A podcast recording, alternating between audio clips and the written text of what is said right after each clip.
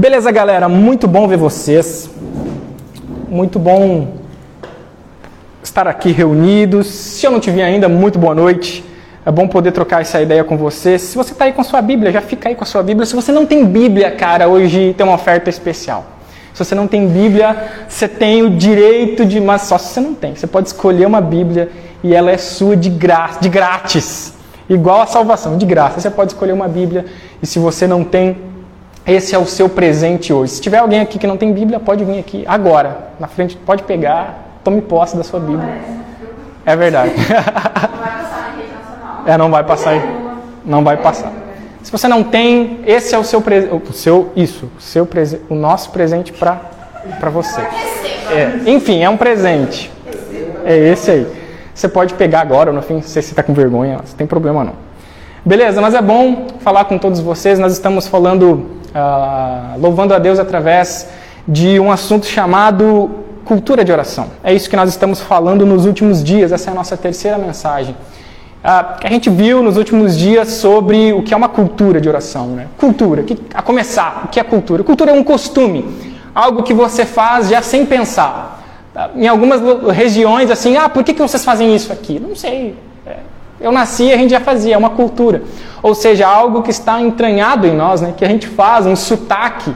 Você não precisa fazer o seu sotaque. É claro que nós aqui não temos sotaque, né? quem tem sotaque são os outros mas são coisas que você não precisa forçar. Está em você.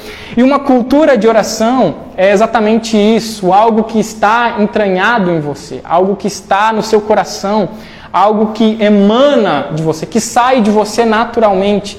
E eu quero, e nos últimos dias nós falamos sobre ter um grupo, sobre, em primeiro lugar, a nossa primeira mensagem foi uma casa de oração. Deus quer uma casa de oração e nós somos essa casa em que Deus quer habitar, em que Deus quer agir, uma casa de oração. Nós falamos também a respeito da importância de, de ter um estilo de vida dia e noite, noite e dia. E isso não, o orar sem cessar, não significa passar horas e horas e horas e horas, embora tal tenha a ver com isso também, mas orar continuamente a vida inteira, orar sem necessariamente por algo específico ou por aquele algo específico, mas ter um estilo de vida que dure a sua vida inteira. Orem sem cessar. Orem a vida inteira, Orem todos os dias, estejam sempre conectados com Deus. E hoje nós queremos falar sobre um assunto, sei lá, não sei se você gosta desses negócios assim, mas hoje nós queremos falar sobre batalha espiritual através da oração. A batalha espiritual acontece no mundo espiritual a, a, batalha espiritual ela não acontece somente no mundo real, no sentido de físico, mas o mundo físico é reflexo desse mundo espiritual. É isso que nós cremos e é isso o que acontece. Por isso, se você tem sua Bíblia, abra ela no texto de Efésios. Nós vamos usar dois textos como base. O primeiro se encontra em Efésios, capítulo 6, do versículo 10 ao versículo 18. O outro texto está em Efésios, então você consegue achar bem rapidão. Nós vamos ler os dois em sequência. Capítulo de Efésios, capítulo 6 de Efésios, carta de Paulo aos Efésios, em seu capítulo 6, versículo 10 até o versículo 18. Os dois estão bem pertinho. A gente vai ler primeiro um, depois o outro. Diz assim a palavra de Deus no, em Efésios 6, do 10 ao 18. Finalmente, fortaleçam-se no Senhor e no seu forte poder. Vistam toda a armadura de Deus para poderem ficar firmes contra as ciladas do diabo. Pois a nossa luta não é contra pessoas, algumas versões vão dizer não é contra a carne, mas contra os poderes e autoridades, contra os dominadores desse mundo de trevas, contra as forças espirituais do mal nas regiões celestiais. Por isso, vistam toda a armadura de Deus, para que possam resistir no dia mal e permanecer inabaláveis depois de terem feito tudo. Assim, mantenham-se firmes, cingindo-se com o cinto da verdade, vestindo a couraça da justiça e tendo os pés calçados com a prontidão do evangelho da paz. Além disso, Usem o escudo da fé, com o qual vocês poderão apagar todas as setas inflamadas do maligno. Usem o capacete da salvação e a espada do Espírito, que é a palavra de Deus. Orem no Espírito e em todas as ocasiões, com toda oração e súplica, tendo isso em mente. Estejam atentos e perseverem na oração por todos os santos. Agora quero que você abra lá em Efésios, capítulo 1, do versículo 15 até o versículo 23. Efésios, capítulo 1, do versículo 15 até o versículo 23, que diz o seguinte: Por essa razão, Desde que ouvi falar da fé que vocês têm no Senhor Jesus e do amor que demonstram para com todos os santos, não deixo de dar graças por vocês, mencionando-os em minhas orações. Peço que Deus, peço que o Deus de nosso Senhor Jesus Cristo, o glorioso Pai, lhes dê espírito de sabedoria e de revelação no pleno conhecimento dele Oro também para que os olhos do coração de vocês sejam iluminados, a fim de que vocês conheçam a esperança para a qual ele os chamou, as riquezas da gloriosa herança dele nos santos e incomparável grandeza do seu poder para conosco, os, os que cremos conforme a atuação da sua poderosa força. Esse poder ele exerceu em Cristo ressuscitando-o dos mortos, fazendo-os assentar à sua direita nas regiões celestiais, muito acima de todo governo e autoridade, poder e domínio, e de todo nome que se possa mencionar, não apenas nesta era, mas também na que há de vir. Deus colocou todas as coisas debaixo dos seus pés e o designou como cabeça de todas as coisas para a igreja, que é o seu corpo, a plenitude daquele que enche todas as coisas e em toda e qualquer circunstância. Vamos orar? Santo Deus, obrigado pela tua palavra. Nesse momento que o teu Santo Espírito venha tocar nossos corações, a entendermos praticarmos, aplicarmos a tua palavra, Senhor Deus. Nos dê sabedoria, nos dê entendimento, para que possamos entender e compreender a tua palavra. Por isso, toca nos nossos corações. Foca a nossa mente agora, nesse momento, somente naquilo que o Senhor quer, quer falar conosco. Que possamos nos esquecer um pouco daquilo que está lá fora e que possamos nos atentar somente ao que o Senhor quer nos dizer nessa noite. Em nome de Jesus que oramos e agradecemos. Amém. Então, batalha espiritual, né? que, sei lá, no que você pensou quando você ouviu esse tema, né? vamos expulsar demônio, vamos exorcizar, vamos jogar água benta nas coisas. Não sei o que você pensou quando viu esse tema, nessa preparação espiritual. Mas é um tema bastante curioso. Eu não sei se você gosta de, de, desse tipo de filme, de, de demônios. Eu geralmente eu sonho. Então, não que eu tenha problema, eu assisto de boa, mas muitas pessoas sonham. Tem, não sei se você gosta. Um, um dos melhores filmes nesse sentido que eu já assisti se chama O Pacto. O Pacto é a história de um padre exorcista e de um seminarista. E aí eu me identificava muito com o filme porque na época eu era seminarista. E aí nesse filme, uh, esse seminarista, ele é mandado, se eu não me engano, se eu não, não, não me engano muito, ele foi mandado para ele é mandado para Roma. E ele vai ajudar um padre que era um exorcista, mas esse seminarista era ateu. Esse seminarista era ateu e ele foi mandado porque em toda a família dele tinha um padre. E aí, é, obrigatoriamente, um descendente ali tinha que ser mandado, então ele vai e ele e, e começa todo aquele contexto. Ele, ele não acredita em nada do que é dito, uh, ele não acredita no padre, não sei o quê, e ele começa a dizer que aquele padre é um charlatão e tal e tudo mais. Tá, no fim das contas, no fim do filme, spoiler, o padre, chefão lá, estava endemoniado e quem expulsa é o seminarista que no começo era ateu e não sei o que lá. Desculpa o spoiler aí, mas era esse o filme. O filme era muito bom, era mais ou menos nesse sentido. E cara, batalha espiritual, mundo espiritual, anjos, demônios, é algo que nos deixa bastante curioso. Mas a primeira coisa que nós queremos aprender hoje, por favor, pode passar o primeiro slide, é Primeiro, a primeira coisa que nós precisamos entender é que não existe uma briga entre Deus e o diabo. Muitas vezes a gente tem a, aquela imagem no Facebook, né? Compartilhe se você acredita. Aí tá lá Jesus apostando uma quebra de braço com o diabo. Essa luta não existe. Essa batalha ela não existe. essa guerra entre Deus e o diabo não existe. Porque o poder de Deus é incomparavelmente superior a qualquer outra coisa que possa existir. Então, se ele quisesse destruir Satanás agora, nesse momento, ele o faria. Ele poderia fazer. Mas ele ainda não fez, porque ele quer fazer isso através da sua igreja. No dia do juízo, ele irá finalmente condenar Satanás eternamente e seus demônios, irá condenar Satanás e seus demônios eternamente. Então, Satanás não está tentando destruir ou brigar com Deus, porque ele sabe que essa briga não existe. Até mesmo o diabo está debaixo da autoridade, do poder e da autorização de Deus. Ele não pode fazer absolutamente nada por si só, a menos dentro daquela liberdade que ele tem. Por isso, ele não está brigando com Deus.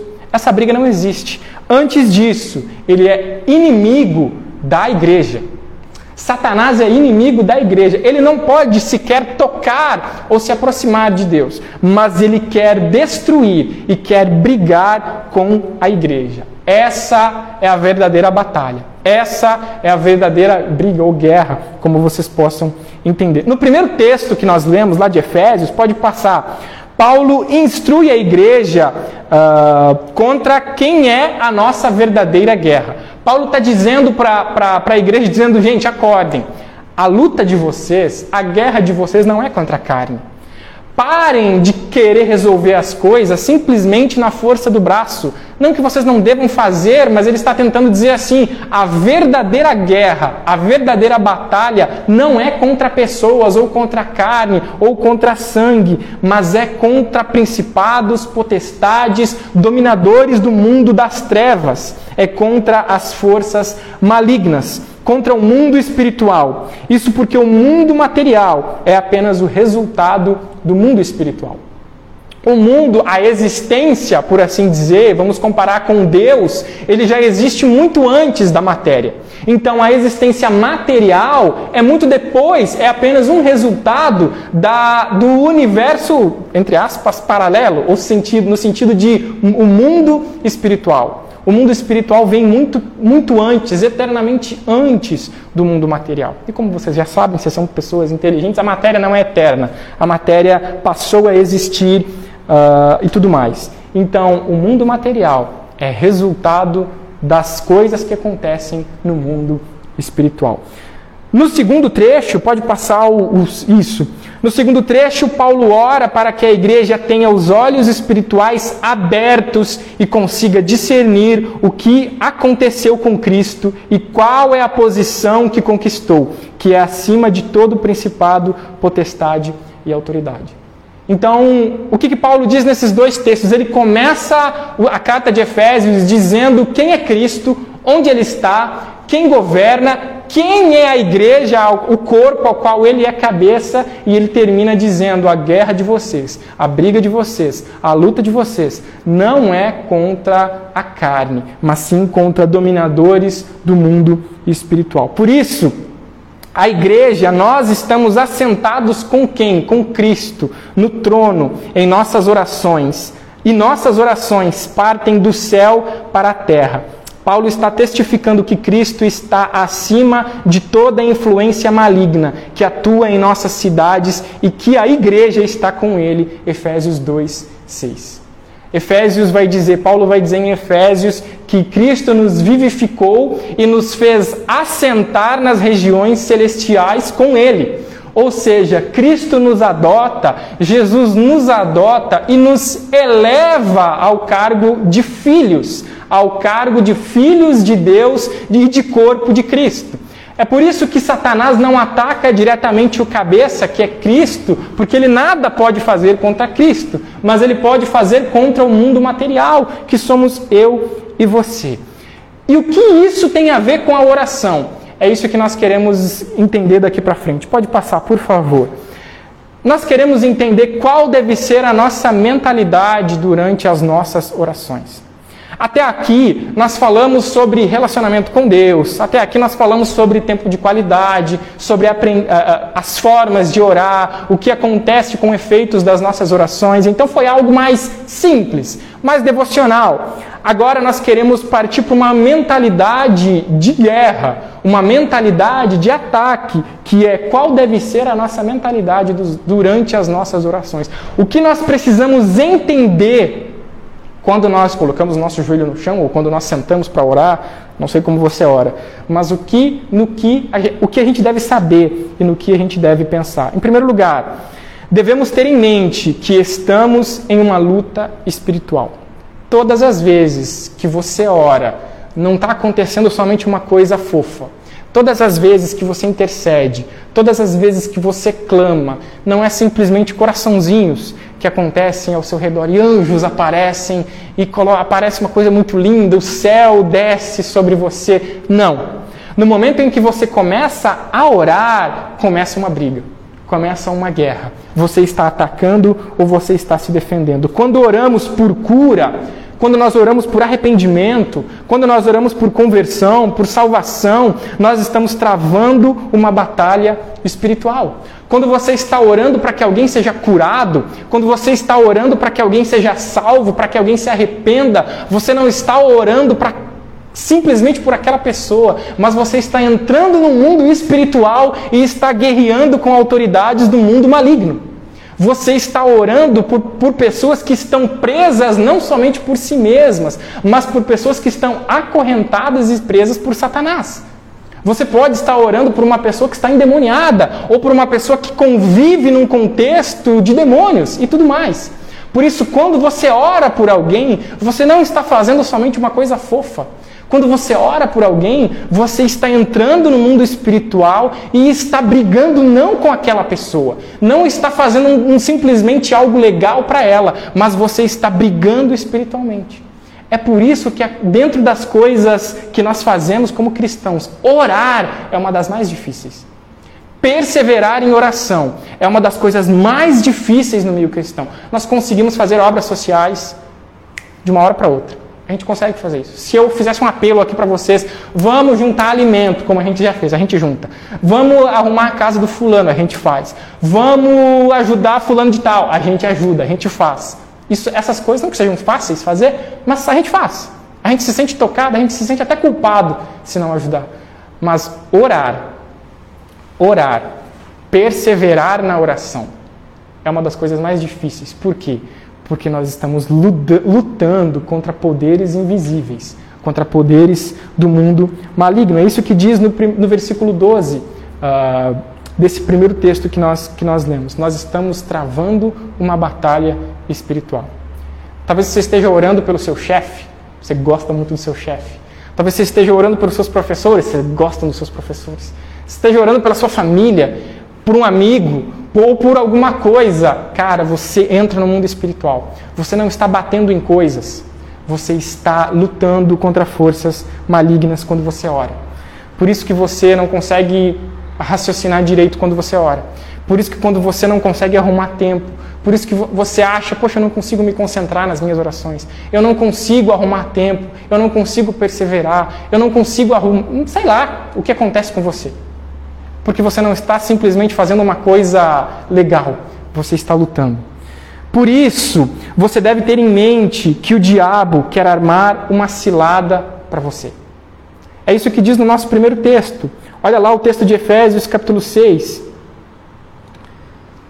Vistam toda a armadura de Deus para poderem ficar firmes contra as ciladas do diabo perseverem, vistam-se de toda a armadura de Deus, de todo o conhecimento de Deus, para que vocês possam ficar firmes contra as ciladas do diabo. Diz isso em seu versículo 12.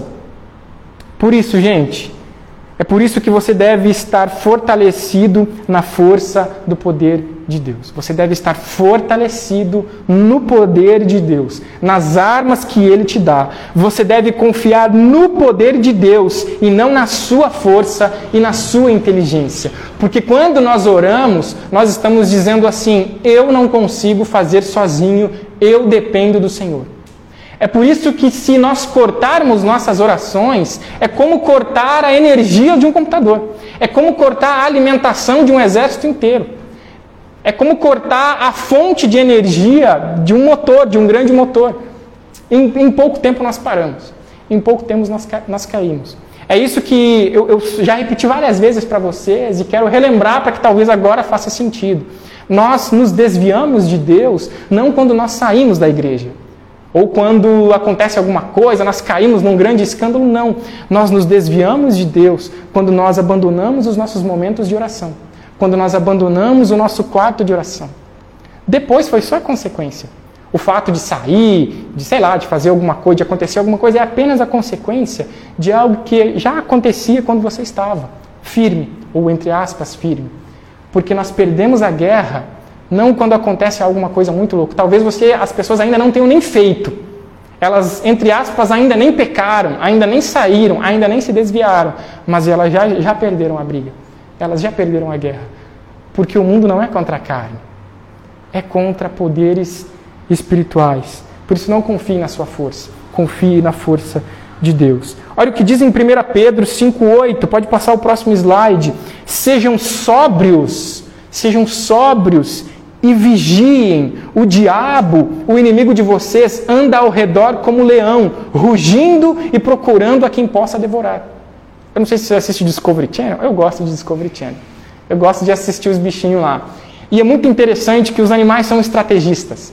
Eles têm uma grande manada lá pela frente e eles sabem que se eles entrar no meio de uma manada, eles vão ser pisoteados, igual o pai do Simba.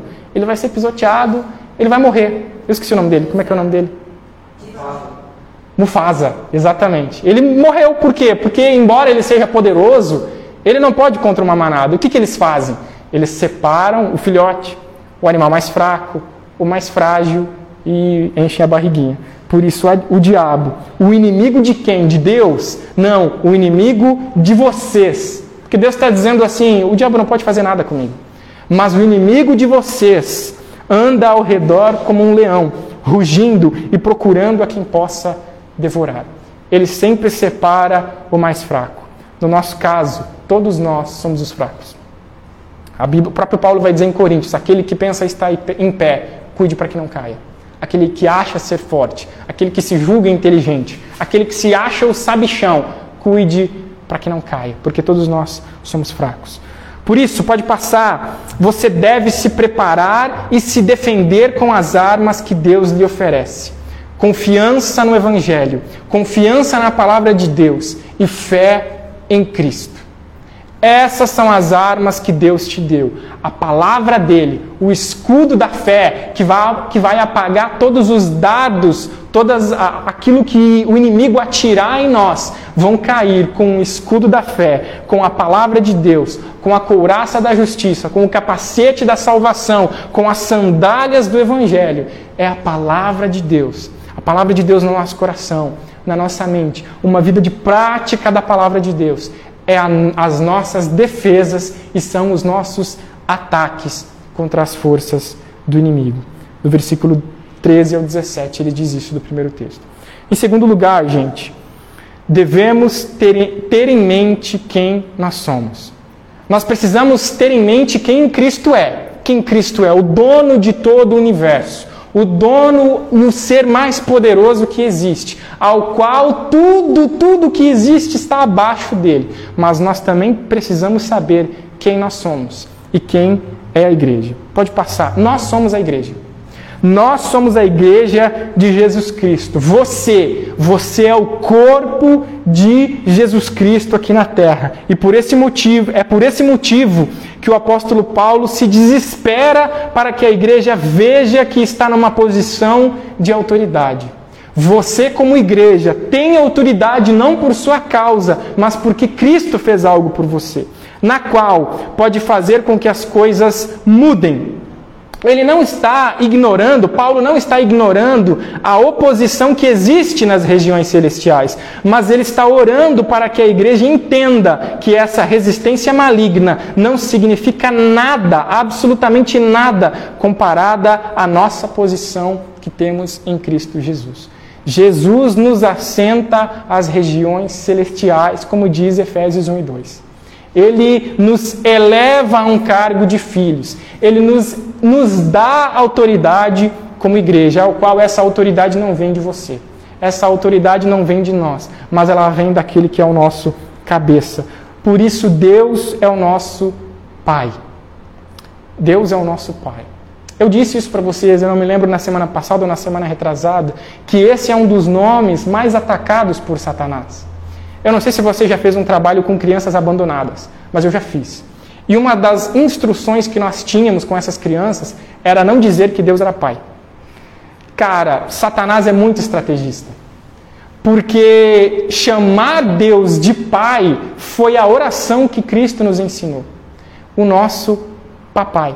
E essa é a posição mais atacada por Satanás, porque de atacado, assim, de bando, ele já leva todo mundo. Por isso que ele é o nosso pai. Satanás sabiamente ataca a posição de pai. Por isso hoje nós temos dificuldades para dizer para algumas pessoas que o pai nos ama. Algumas pessoas têm dificuldade com o nome papai que deveria em tese ser a coisa mais fofa, mais linda, é a intimidade de Deus Pai, o Deus poderoso, o ser mais magnífico que quer ser chamado de papai. E muitas pessoas não conseguem, como aquelas crianças, que a gente não, poderia, não podia dizer que Deus era pai, porque na mente delas elas pensavam assim, credo, se Deus for igual ao meu pai, Deus me livre. Eu não quero isso para mim. Porque a guerra não é contra essa carne, gente. E essa paternidade de Deus diz respeito à nossa identidade. A sua identidade agora é em Cristo. Se você está em Cristo, a, a quem somos e está ligada à intimidade. Nós somos filhos do Pai. Somos filhos do grandioso Pai. Por isso, no próximo slide, Jesus está acima de qualquer outra, de qualquer outro poder secular, material que existe. O nome de Jesus está acima de qualquer outra autoridade que possa existir. É isso que nós acabamos de ler no versículo em Efésios 1, do versículo 20 ao 21. Jesus, o nome de foi dado a Jesus um nome sobre todo nome, que está acima de qualquer poder, autoridade, potestade ou qualquer poder des, desta era, deste século ou o que há de vir. Ele está acima de tudo isso. Jesus está acima de qualquer poder material ou espiritual. É por isso que eu quero que vocês entendam uma coisa. Pode passar. Vocês precisam entender e despertar para uma realidade de que uma pessoa dentro do quarto, com os joelhos dobrados, é mais influente do que o presidente dos Estados Unidos. Uma senhora de 80 anos, ajoelhada aos pés da cama, tem mais recursos do que o líder do G20, pois está em contato com o rei de todas as nações. O governador do universo, aquele que comprou a terra com seu sangue, que tem o direito legal a essa, ele tem o direito legal a essa terra, pois a conquistou e está nos chamando para entrar em parceria com essa autoridade e mudar situações. Eu creio nisso de todo o meu coração. E eu quero que você entenda isso também. Sabe por que a igreja ainda existe? A igreja já resistiu à, à, à crueldade do Império Romano, a igreja já resistiu a Nero, a igreja resistiu a tudo isso até que Constantino pensou assim: gente, não adianta matar esses caras.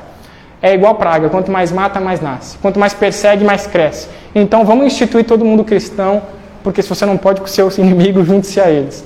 Nem Nero, nem qualquer imperador romano, nem qualquer faraó egípcio, nem qualquer ditador do século passado ou do atual. Nenhum deles pode e nenhum deles conseguiu e ninguém irá conseguir destruir a igreja, porque a igreja não é meramente uma instituição material. A igreja é uma instituição espiritual fundada pelo próprio Cristo. É por isso que, embora nós sejamos fracos, a força que a igreja tem não vem dela. E eu não falo como igreja instituição, mas igreja no sentido de corpo de Cristo, eu e você. Pode entrar um maluco aqui e matar todos nós. Ano que vem, o grupo de jovens continuará, a igreja continuará, o reino continuará.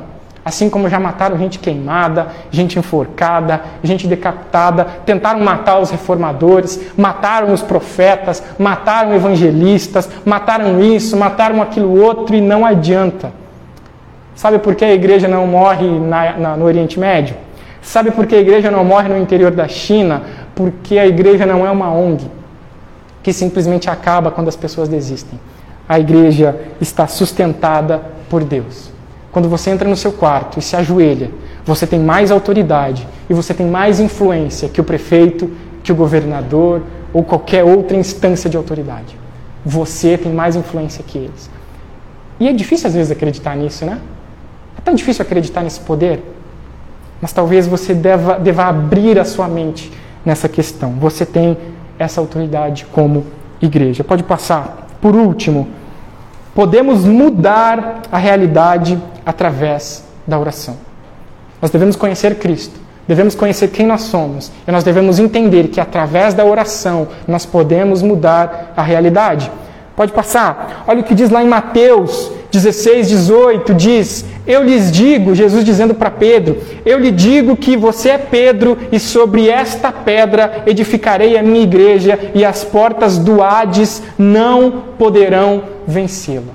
Eu lhe digo que tu, que tu és Pedro, e sobre esta pedra, que pedra? A confissão dele que dizia: Tu és o Cristo, o Filho do Deus vivo. Jesus olha para Pedro e diz: Tu és Petrus, e sobre esta Petra da sua confissão eu edifico a minha igreja. A igreja não está edificada em Pedro, a igreja está edificada em Cristo. Ele falava da própria citação de Pedro que dizia: Tu és o Cristo, o Filho do Deus vivo. E é sobre essa rocha que a igreja está, como já dizia aquela musiquinha. Por isso, a igreja está edificada sobre Cristo e as portas do Hades, algumas traduções vão dizer as portas do inferno não poderão vencê-la. É comum a gente pensar nesse texto que as portas do inferno, do Hades, estão correndo atrás de nós, né? E aí elas não vão conseguir vencer. Mas para para pensar, porta é um instrumento de ataque ou de defesa? De defesa. É você constrói uma porta, você tem porta lá na sua casa para você, se você não quiser atender, você não atende, você fica lá dentro quietinho e espera a visita ir embora.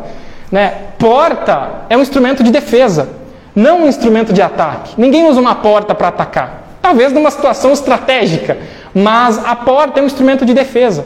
Ou seja, não é o inferno que vai correr atrás de nós, não é o diabo que vai correr atrás de nós, mas as portas do Hades, as portas das forças malignas, não vão ficar de pé quando a igreja der de, de encontro a ela, quando a igreja estiver orando portas não anda, elas vi, não virão correndo atrás de nós, ou seja, nós é que as derrubaremos e juntamente com elas cairão as influências do inferno. Portas remetem não somente a acesso, mas também a governos. Os juízes se assentavam naquela questão às portas da cidade para decidir o destino das cidades. O que Jesus está dizendo é que as portas das autoridades, as portas do Hades, as portas demoníacas não vão prevalecer, não vão resistir ao avanço da igreja. Pode passar. A cidade que Jesus estava nesse momento era a Cesareia de Filipe. Algo muito interessante que tem no contexto dessa, dessa passagem. Nos tempos bíblicos, era um dos principais locais de adoração a Baal, onde além de prestarem culto a ele, eles tinham relações sexuais com sacerdotes. Por isso, ou sacerdotisas.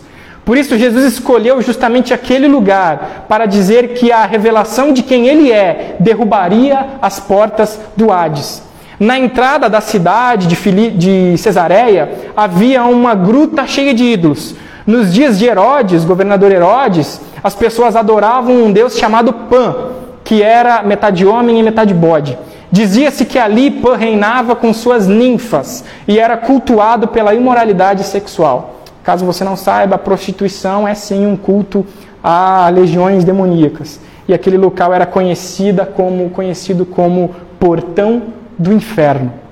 Os judeus não frequentavam, pois acreditavam que aquela era uma porta de influência de Satanás. E foi precisamente lá que Jesus anunciou que sua igreja triunfaria, quando descobrisse quem ele é. Por isso enfatizo que a intimidade precede a intercessão. Quem é Jesus para você? O povo que conhece esse Deus irá derrubar as influências dos lugares mais terríveis de toda a terra. Quem é você em Cristo? Quem é a igreja que você pertence, ou o que é a igreja que você pertence. Por isso, não seja influenciado, mas seja você um atacante, seja você alguém que resgata pessoas do inferno, da condenação eterna, porque a igreja, as portas do Hades, as portas do inferno, não, prevalecer, não prevalecerão quando nós adentrarmos lá dentro e resgatarmos, seja o que estiver lá. É por isso que quando nós oramos, quando nós oramos pela nossa cidade, quando nós oramos pelas coisas que acontecem. Existem inúmeros e inúmeros testemunhos de centros de prostituição que foram fechados, de centros de abuso, centro de, centros que escravizam pessoas e tudo mais, foram derrubados por influências de cristãos e de uma igreja que ora. Por isso, rompa a barreira do tempo de oração. Rompa a barreira de semanas, de meses, de anos e ore em todo o tempo. Tenha em você essa cultura de oração, porque quando você ora, nem sempre coisas fofinhas estão para acontecer. Quando você ora, não é simplesmente para você sentir a presença de Deus, mas quando você ora, você entra no mundo espiritual de influência demoníaca. E Satanás não se limita, ah, aqui dentro Satanás não entra. Ah, ele não encosta em coisas santas. Não, não, não pensem dessa maneira. Mas, se, e isso só vai acontecer, na verdade, se você não entender quem você é em Cristo e quem é você como corpo de Cristo. Aí você vai ser controlado por Ele. E aí você vai cair nas ciladas dele, sem perceber. E geralmente nós caímos como patinhos. Geralmente nós caímos como um peixe morde um anzol. Era tão atraente, era tão fofinho, parecia tão gostoso, mas aí o peixe vai para a frigideira. Por isso, as pessoas serão salvas. As pessoas serão libertas dos seus pecados e do poder de Satanás através da pregação do Evangelho e da sua vida de oração. Quando você ora, o inferno treme. Quando você ora, os demônios temem e tremem, porque não é sobre você, não é sobre o nosso poder, mas é sobre aonde Cristo nos instituiu como corpo dele, como extensão dele aqui na terra. Os demônios estão sim ao seu redor. Os demônios estão sim criando distrações para você. Ele é real, ele é vivo, por incrível que pareça. E ele age nesse mundo. Mas saiba quem é você. Saiba como você deve se comportar em relação a isso. E esteja atento e vigie. É por isso, talvez, que essa seja uma das mensagens ou uma das séries mais desafiadoras sobre oração. Sobre ter uma vida de oração. Sobre criar uma cultura de oração. Sobre ser uma casa de oração. Sobre ter um estilo de vida. Porque uma das coisas mais difíceis é separar tempo para orar. Por isso, Satanás quer que você faça qualquer coisa. O mundo espiritual quer que você faça qualquer coisa, menos que você ore. Porque quando você faz coisas, você está mexendo no mundo material. E ok, pode até ter influências positivas, mas quando você ora, você entra num mundo espiritual. E você age na vida das pessoas através do mundo espiritual. Quando você ora por alguém, você está lutando com demônios. Quando você ora pela, pela libertação de alguém, pela cura de alguém, para que alguém se arrependa, para que alguém confesse os seus pecados, quando você ora pela sua família, quando você ora pelos seus amigos, quando você ora por qualquer coisa que possa acontecer, você está lutando contra demônios. Você não está lutando contra a carne. E esse é o nosso maior erro. Nós gostamos é de brigar com o mundo físico. Nós gostamos de ganhar discussões, nós gostamos de ganhar isso e fazer aquilo, mas nós pecamos quando abandonamos nossa vida de adoração. Você entra numa batalha espiritual quando você ora. E é por isso que você tem tanta, tão pouca vontade de orar. Porque dentro das coisas que você pode fazer, essa é a que você, na mentalidade do mundo espiritual maligno, não deve. Por isso que Paulo diz: perseverem na oração. Saiba quem vocês são, pois a briga de vocês não é contra a carne, mas é contra poderes espirituais do mundo maligno. E como conclusão, toda a nossa batalha espiritual deve ser centrada em Cristo. O seu foco não, deva, não deve ser Satanás, Não deve ser o diabo, não deve ser os demônios. Você não deve ficar conversando com ele. Muito menos dar um microfone para ele falar. A sua vida deve ser Cristo. As suas orações devem estar focadas em Cristo, porque é dessa forma que as correntes vão ser quebradas. A sua batalha espiritual deve ser focada em Cristo, centrada em Cristo, no seu poder, na glória dele, na autoridade dele, porque nós expulsamos demônios no nome de Jesus, não no nosso. Por isso, a importância de uma vida de oração. Sua vida será influenciada pelo mundo espiritual. Sua vida será influenciada pelo mundo espiritual. Aquilo que você faz não é somente coisa da sua cabeça. Aquilo que você quer fazer, aquilo que acontece ao seu redor, não é simplesmente o acaso, mas é uma influência espiritual na sua vida. Só basta saber se será como igreja a serviço de Cristo ou nas trevas. De um jeito ou de outro, sua vida será influenciada pelo mundo espiritual. Só resta se saber se vai ser como igreja, como filhos do Deus vivo ou em trevas, sendo enganados e acorrentados por Satanás. Por isso, próximo slide. Você já está em uma guerra espiritual. Se você está aqui hoje, você já está em uma guerra espiritual. Independente se você liga para isso ou não. Independente se você dá valor para isso ou não. Independente se você achou que tudo aquilo que eu disse é besteira ou não. Você já está numa guerra espiritual. Independente se você sabe ou não, independente se está vencendo ou não. Essa batalha é vencida no campo espiritual, no campo da vida de oração.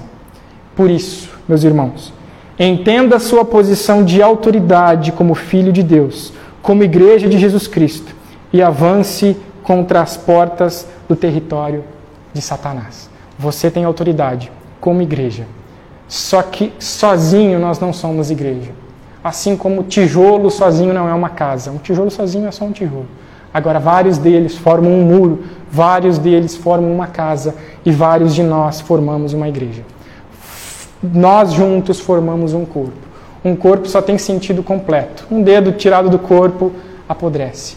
Como igreja, como irmãos. Toda vez que Paulo escreve uma, uma, uma carta, ele está dizendo assim: irmãos, orem uns pelos outros, carreguem uns pelos outros, intercedam uns pelos outros, amem uns aos outros, porque a igreja só tem sentido em comunidade. Por isso, como igreja, as portas do Hades não prevalecerão. Separados, nós somos aquele animal ferido que está sendo prestes a ser devorado por Satanás. Que você possa abrir os seus olhos em relação ao mundo espiritual que está ao seu redor. Ah, é claro que acho que essa é a primeira vez que eu toco nesse assunto de demônios e tudo mais, mas eles estão ao nosso redor. E nós estamos sobre ou influência deles ou sobre a influência do Espírito Santo. Não existe meio termo. Não existe meio termo. Que você possa estar ligado, que você possa estar conectado com Deus, a ter discernimento espiritual. Essa é a palavra. Discernimento espiritual. Existem lugares que você chega que você sabe quem manda naquele lugar. Existem pessoas que você fala que você já sabe quem é o Senhor daquela pessoa. Por isso, tenha discernimento espiritual. Mas a guerra, a briga, não é travada contra aquela pessoa. A guerra é travada no campo da oração. Quanto mais você ora, mais você briga. Existe até aquele ditado: quanto mais eu oro, mais diabo me aparece. Essa é a realidade. Porque quando nós oramos, nós acordamos para uma briga. E existe alguém que não quer que você ore. Existe alguém que você não queira, não que, existe alguém que não quer que você tenha uma vida de oração. Existe alguém que não quer que você tenha uma cultura de oração. E é isso que nós queremos ter, uma cultura de oração, para que as portas do Hades ou as portas do inferno não prevaleçam quando nós avançar. É por isso que quando você pregar o evangelho, quando você anunciar o Evangelho, as portas do inferno não vão prevalecer. Quando você orar, as coisas vão acontecer.